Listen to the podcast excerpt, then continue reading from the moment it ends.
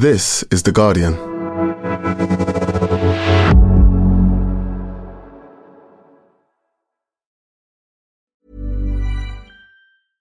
Selling a little or a lot? Shopify helps you do your thing however you cha-ching. Shopify is the global commerce platform that helps you sell at every stage of your business. From the launch your online shop stage to the first real life store stage, all the way to the did we just hit a million orders stage. Shopify is there to help you grow. Shopify helps you turn browsers into buyers with the internet's best converting checkout. 36% better on average compared to other leading commerce platforms because businesses that grow grow with Shopify. Get a $1 per month trial period at shopify.com/work. shopify.com/work. Tired of ads barging into your favorite news podcasts? Good news. Ad-free listening is available on Amazon Music. For all the music plus top podcasts included with your Prime membership. Stay up to date on everything newsworthy by downloading the Amazon Music app for free or go to amazon.com slash news ad free. That's amazon.com slash news ad free to catch up on the latest episodes without the ads. This episode contains some mild swearing. Welcome to The Guardian Long Read, showcasing the best long form journalism covering culture, politics, and new thinking. For the text version of this and all our long reads, go to theguardian.com forward slash long read. I repeatedly failed to win any awards. My doomed career as a North Korean novelist by Kim Ju-sŏng.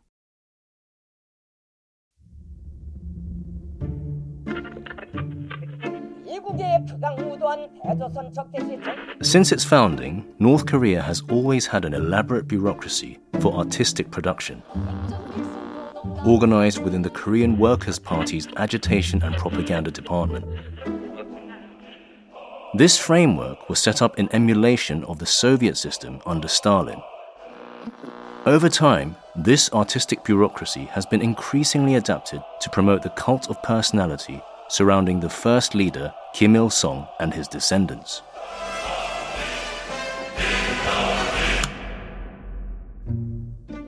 Among the many cultural products designed to promote the regime, one of the most important is literature. Aspiring writers in North Korea must register with the Korean Writers Union, KWU, and participate in annual writing workshops. The KWU has offices in every province in the country. KWU editors evaluate each work on its ideological merits before allowing its publication in one of the party's own literary journals. There are particularly strict rules regarding how the leaders and the party may be depicted in literature. A writer's life is highly competitive. Literary success means becoming a professional revolutionary with lots of perks. A three month creativity leave every year permission to travel freely around the country, and special housing privileges. Kim Ju-sŏng was one such aspiring writer. A Zainichi, Japan-born ethnic Korean, he returned to North Korea in 1976 at age 16 as part of a wave of emigration encouraged by pro-North Korean groups in Japan and lived in the country for 28 years before defecting to South Korea. The Zainichi returnees were an important propaganda tool as well as a source of income and foreign technology for the North Korean regime. Due to their foreign connections, they enjoyed a relatively higher standard of living, but they also faced suspicion from the regime and prejudice from ordinary North Koreans. The following excerpts are from Kim's memoir, Tobenai Kaeru, Kitachosen Senno Bungaku no Jittai, The Frog That Couldn't Jump, The Reality of North Korea's Brainwashing Literature, translated by Meredith Shaw. In it, he described working at his local KWU branch as an office assistant. The first excerpt begins as he is meeting with his superior shortly after starting the job.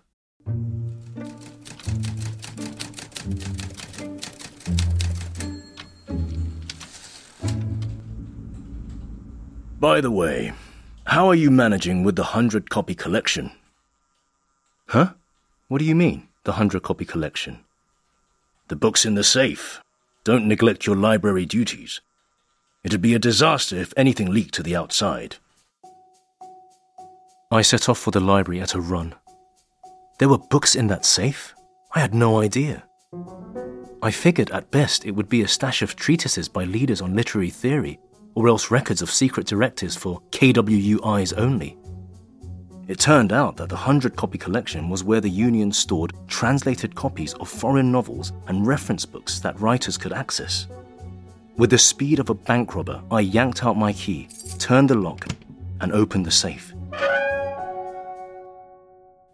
Inside, tightly packed together, were nearly 70 translated copies of foreign novels. Seeing them, I crumpled to the floor in shock. The first title to jump out at me was Seicho Matsumoto's Points and Lines, a Japanese psychological thriller published in 1970. With growing excitement, I fumbled through the stack.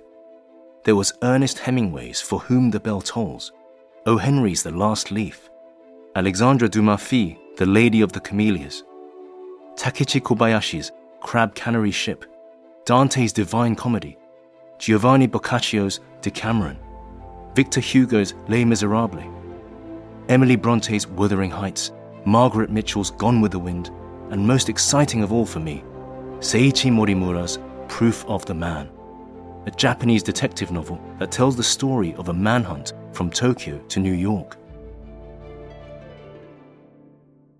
I had joined the KWU in the late 1980s. At that time, the only foreign literature ordinary North Koreans could access was that of other socialist nations, chiefly the USSR and China. I had read Russian writers like Maxim Gorky, Anton Chekhov, and Leo Tolstoy, as well as the Chinese classic The True Story of R.Q. by Lu Xun. Occasionally, translations of classics like Shakespeare's works were published, but nobody even dreamed of seeing literature from enemy countries such as the US and Japan.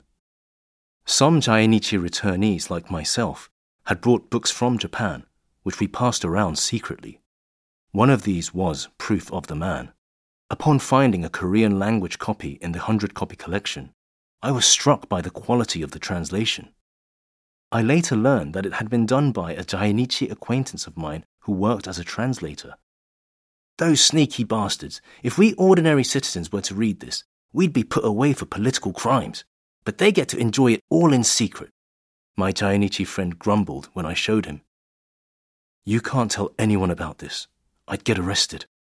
Hey, they don't have any graphic novels, do they? I'd love to see Golgo 13, Blackjack, or Captain Tsubasa again.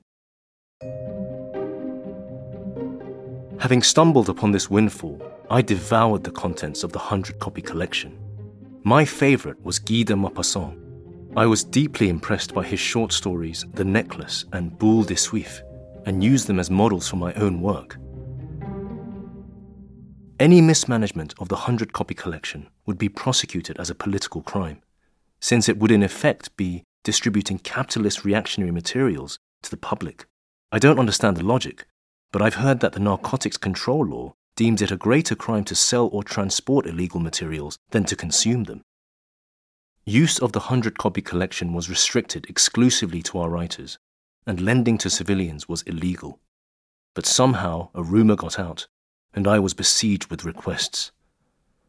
Most came from party bureaucrats or their children, and it was hard to refuse them. The most popular request was for Proof of the Man. The three volume set was ragged and dog eared with use.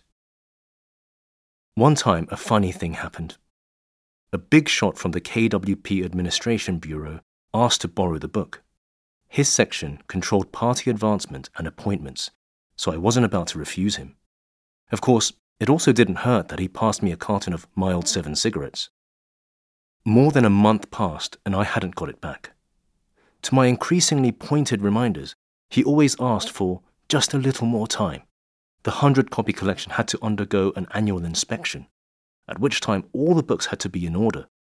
An inspector was dispatched from the central KWU organization, and if even one volume was missing, there could be dire consequences.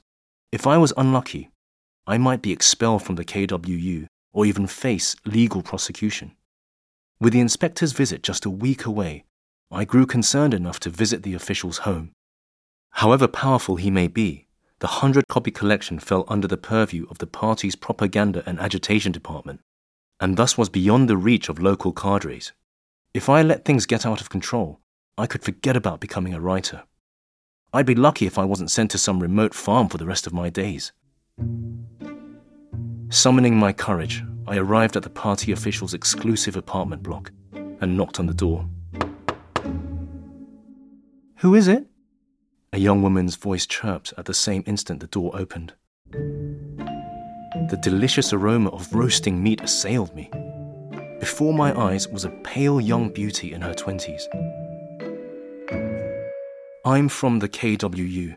Is the comrade director at home? Ah, you're here about the book. Come on in. My father's not home yet. He's gone to Pyongyang on business. In that case, I'll come another time. If you could get the book back within a week, I'd be much obliged. But my feet just kept right on moving into the entryway. I'd heard that the official had a daughter attending the University of Fine Art, but I'd never met her before. I forgot all about the book, enchanted by her radiant beauty and smile, and allowed her to draw me into the home. I heard your union has many diverting books. I'm a great lover of books myself. My father is always bringing them for me.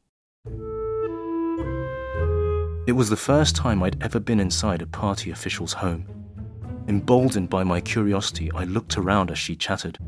It was equivalent to a four bedroom, quite luxurious by North Korean standards of the time. In the parlor was a leather sofa, a Hitachi color TV with a VCR and impressive speakers. In other words, posh digs.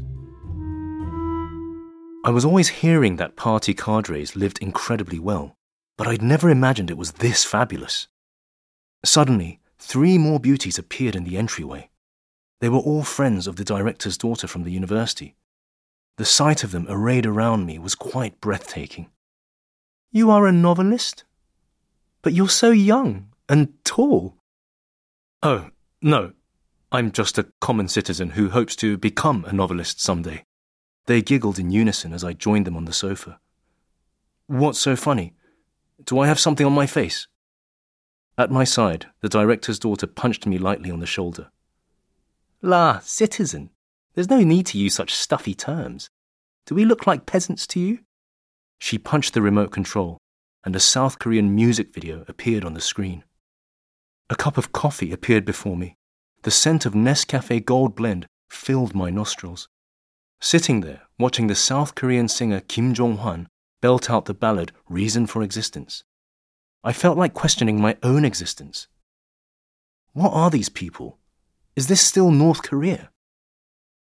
Nowadays, whenever people ask my nationality, I always reply that I'm an alien from the planet Baltan.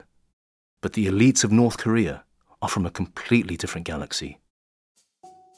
Feeling like a man bewitched, I suddenly wanted to get the hell out of there. It was terrifying to sit there blithely doing things that under ordinary circumstances would get me shot. Listen, about that book, do you have it here? Yes, it's here. We'll be finished by tonight, actually. I was just about to return it. It shortly became clear what she meant by finished.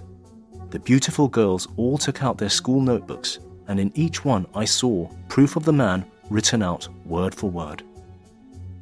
Hold on, have you been copying this book? Oh, the story's just so moving and lovely. These two are in the drama department and they wanted to show it to all their friends. And it's just so complicated getting books from the 100 copy collection. Maitta! I swore in Japanese without thinking. Huh? What's that mean? Nothing. But this is a real mess you've made. If you're found out, we're all screwed. Oh, nonsense. We're all daughters of party officials. They won't arrest us. But why is it wrong to read such a wonderful book? It's the same with songs, too. Isn't it natural for a frog in a well to want to see the wider world? A frog in a well? Really, you tadpoles are something else. Look, just keep the whole thing under wraps and try to get it all done tonight, okay? The beautiful tadpoles kept their promise and protected the secret. Proof of the man was returned in good order. As for the handwritten copies, I have no idea what became of them. I can only imagine they went some way toward changing the mindset of the younger generation and fertilizing a new revolutionary consciousness.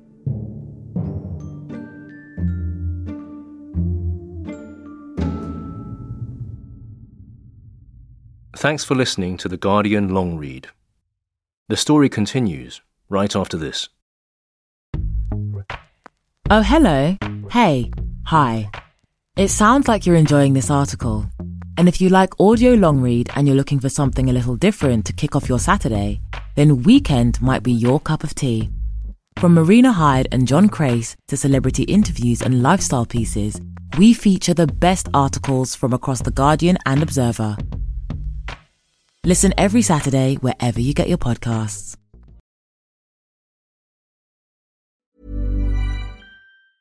Tired of ads barging into your favorite news podcasts? Good news. Ad-free listening is available on Amazon Music for all the music plus top podcasts included with your Prime membership. Stay up to date on everything newsworthy by downloading the Amazon Music app for free or go to amazon.com slash news ad free. That's amazon.com slash news ad free to catch up on the latest episodes without the ads. The audio long read is supported by BetterHelp. Here's a question. If you had an extra hour in your day, what would you do with it? Watch TV? Read a book? Hmm, meet up with a friend? Hmm, maybe a little nap? A lot of us spend our lives wishing we had more time. But for what? Perhaps to best answer that, you need to work out what's truly important to you, then make that a priority. Therapy can help you work out what's most important to you. It isn't just for those who've unfortunately experienced trauma in their lives. Therapy can be helpful for learning positive coping skills and for setting boundaries. It can empower you to be the best version of yourself. If you're thinking of starting therapy, give BetterHelp a try. It's entirely online and designed to be convenient, flexible, and suited to your schedule. Just fill out a brief questionnaire to get matched with a licensed therapist and switch therapists anytime for no additional charge. Learn to make time for what makes you happy with BetterHelp. Visit betterhelp.com slash audiolongread today to get 10% off your first month. That's betterhelp, H-E-L-P dot com slash audiolongread.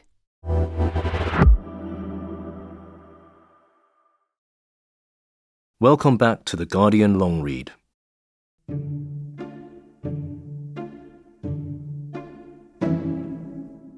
I believe the reason my writing received poor evaluations lay primarily in my choice of genre.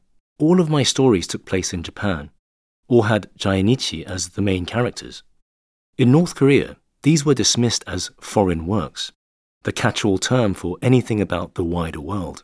Like anywhere, in North Korean literary circles, there is a fair amount of specialization, and each writer has his or her own style and character. The most highly regarded genre, it goes without saying, is number one literature. That is, works about members of the ruling Kim family. This is not a genre that just anybody can write. In order of esteem, the genres of North Korean literature are 1. Number one works stories about the achievements and personalities of the Kim family. 2. Anti Japan partisan works, aka revolutionary works, stories set within the colonial era independence movement. 3.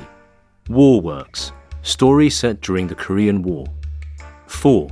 Historical works, stories set during the Yi, Goguryeo, or Koryo dynasties. 5 real life works, stories about ordinary society from the post war to the present. 6. South Korean works, stories set in South Korea. 7. Foreign works, stories set anywhere outside Korea. I was involved with foreign works. Aside from number one works, writers had free choice of any genre and we were also free to move around and experiment between genres. But only the most elite, accomplished writers were permitted to produce number one works. Of course, writing is not limited to fiction. There were writers specializing in poetry, children's literature, plays, translation, and film script writing. I produced many works of fiction, but all fell within the foreign genre, and thus were considered ideologically and politically inferior to, say, partisan or real life works. As an aside, I'd like to briefly describe the KWU organization. At the top is the chairman, followed by the vice chairman in charge of fiction and poetry, respectively. Below that are separate divisions for fiction, poetry, theatre, foreign literature in translation, children's literature, and production for the masses. From the 1980s, a new renaissance came to North Korea, known as the Film Revolution, which brought big changes to the KWU as well. It was reorganized under the General Literary Arts Union with separate but equal divisions for Korean literature production and Korean film literature production. This was based on Kim Jong il's policy of encouraging competition by putting literature and film on equal footing. I entered the KWU at a time when this competition between film and literature was at its peak. Because Kim Jong il was such a passionate film buff, the literature writers were always treated as doormats by the screenwriters. From then on, film and literature developed separately as instruments of state persuasion. At any rate, I repeatedly failed to win any literary awards. The key to career advancement. Despite diligently carrying out my KWU assignments, I waited patiently for my chance at admission to the main university writing program. That chance came and went twice as I worked at the KWU. Both times I received recommendations and was permitted to take the entrance exam, but both times I failed. Why I failed, despite receiving good marks and being highly recommended, was something I came to understand later.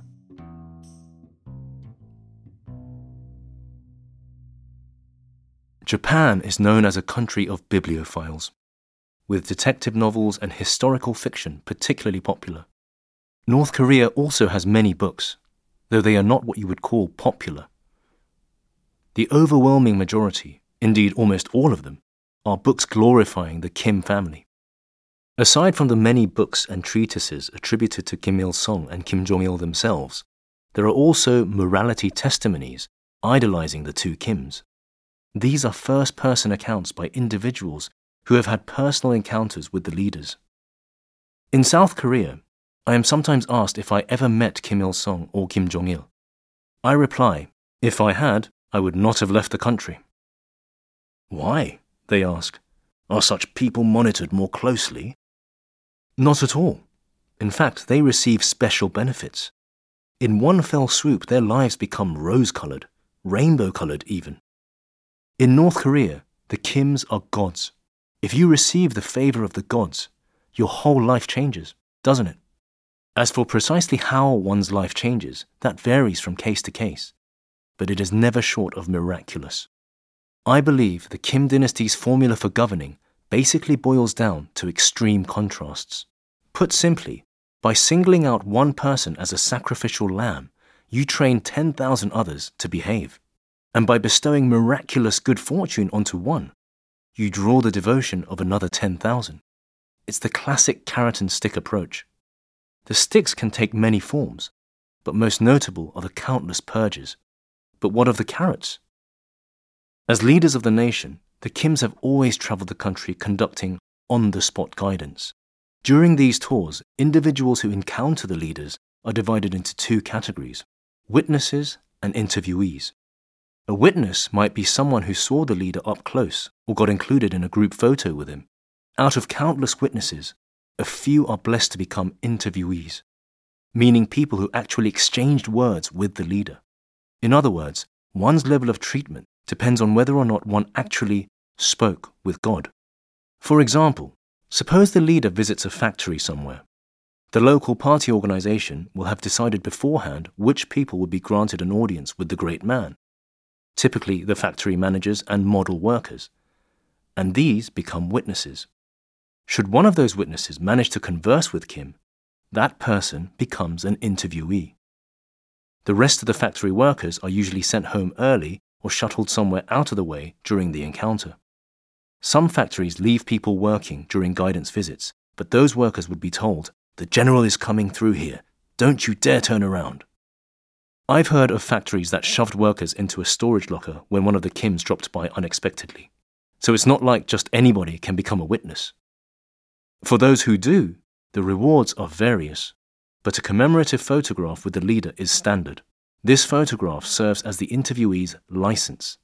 It is beautifully framed and hung prominently in the home like a family heirloom. If you acquire such a portrait, from that moment on, the local party takes special care of your family. This can mean more rapid promotion at work, a bigger home, or permission to send your kids to better schools. For interviewees, the rewards are several degrees greater. It varies depending on the content of the conversation, but the greatest reward I've heard of included a permit to move to Pyongyang, a luxury apartment, and a Mercedes Benz.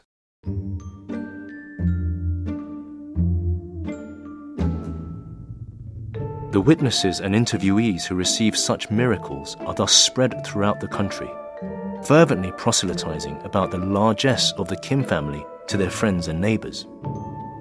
These encounters with the godlike Kims are memorialized through those morality testimonies. These stories take two basic forms those written by the witnesses themselves and those recounted by one of us writers. I'll give you an example.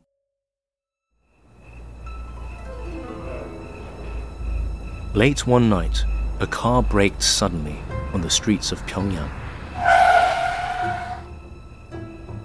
What is it, General? The cadre riding shotgun turned with concern to Kim Jong il in the back seat.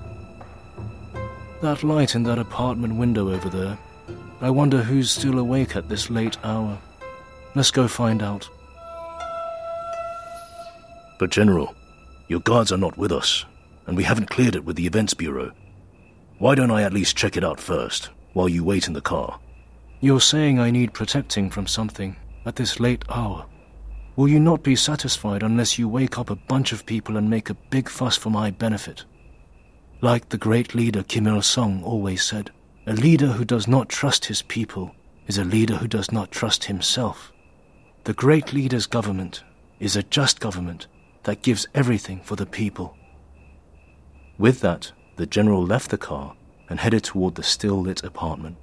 His faithful aide looked after him with misty eyes, moved by the sight of the leader carrying on his late father's motto serve the people as heaven. Who is it? said the woman who answered the door at his knock. I am Kim Jong il. I saw that your light was on so very late and wondered what you were doing. Suddenly confronted by the general, the lady of the house was unable to move. Sensing her sudden change in mood, her husband rushed over, followed by their two daughters, a 20 something and a 10 year old. Everyone promptly burst into tears of joy. Kim Jong il tried to calm them. Hush now. Your neighbors are sleeping. If it's not too much of an intrusion, might I enter and have a word with you? And so the general joined this very ordinary family at their table. Now tell me, what on earth are you all doing up so late? Nobody answered. They all just sat with downcast eyes, fighting back tears. Just as the general was wondering if perhaps someone had died or there'd been some calamity, the younger daughter spoke up. General, father's going to become a party member tomorrow. We're all just so happy we can't possibly sleep. Then, as if pulled by an invisible trigger, the whole group burst into tears at once. Realizing that these were tears of joy, the general sighed with relief. He looked about the room. In one corner, someone had been ironing a suit and the elder daughter held a card case that she had been embroidering with colourful nylon thread, clearly meant for the father to carry his party membership card in. And what were you doing? he asked the younger daughter, gesturing for her to sit on his lap. It's a secret. I haven't told anybody yet. Will you share your secret just with me? I promise not to tell. Really? Then let's go to my room. Everybody else keep out. Hey, Munchkin, you're being rude to the general. Get back here, her father said, trying to stop her. But Kim Jong il just waved him off with a smile. That's all right. I've got kids of my own, you know. Entering the girl's room, the general found a colourful bouquet of azaleas lying on a chair. And what have we here? They're the flowers I'm going to put at the great leader's statue tomorrow. For the past 10 days, I've been wishing for them to bloom, and they did. Where did you find them? Outside the city, with my friends. We had to walk really far, way up in the mountains. And why did you choose to offer azaleas? As a thank you for my father becoming a party member. Since there's not much else I can do, I thought I could at least offer the great leader his favourite flowers. But. But what? You can tell me. I don't know what else to offer him. And she burst into tears. The general held her tightly and stroked her hair. That's all right. Your thoughtfulness is enough. These azaleas that you made bloom with the warmth of your feeling are the most beautiful treasure in the world.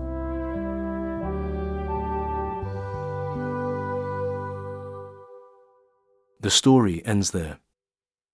There may be an epilogue stating that a few days later the family received several new appliances and pieces of furniture as gifts from Kim Jong il. The father got rapidly promoted, and the younger daughter grew up to become a high level party official.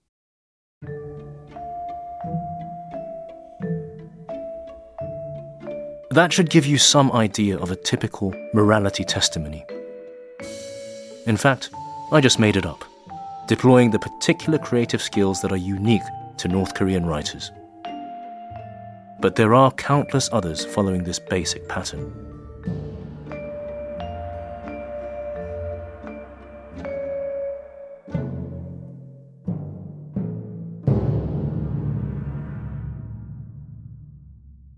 Thanks again for listening to The Guardian Long Read.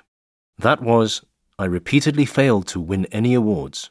My doomed career as a North Korean novelist by Kim Ju-sŏng read by Chol Su, and produced by Jessica Beck. The executive producer was Ellie Bury. This piece first appeared in issue 10 of The Dial. For more Guardian long reads in text and a selection in audio, go to theguardian.com forward slash long read.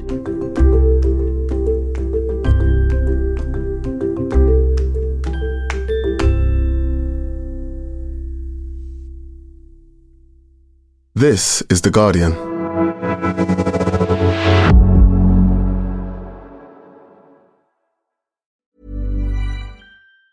Tired of ads barging into your favorite news podcasts?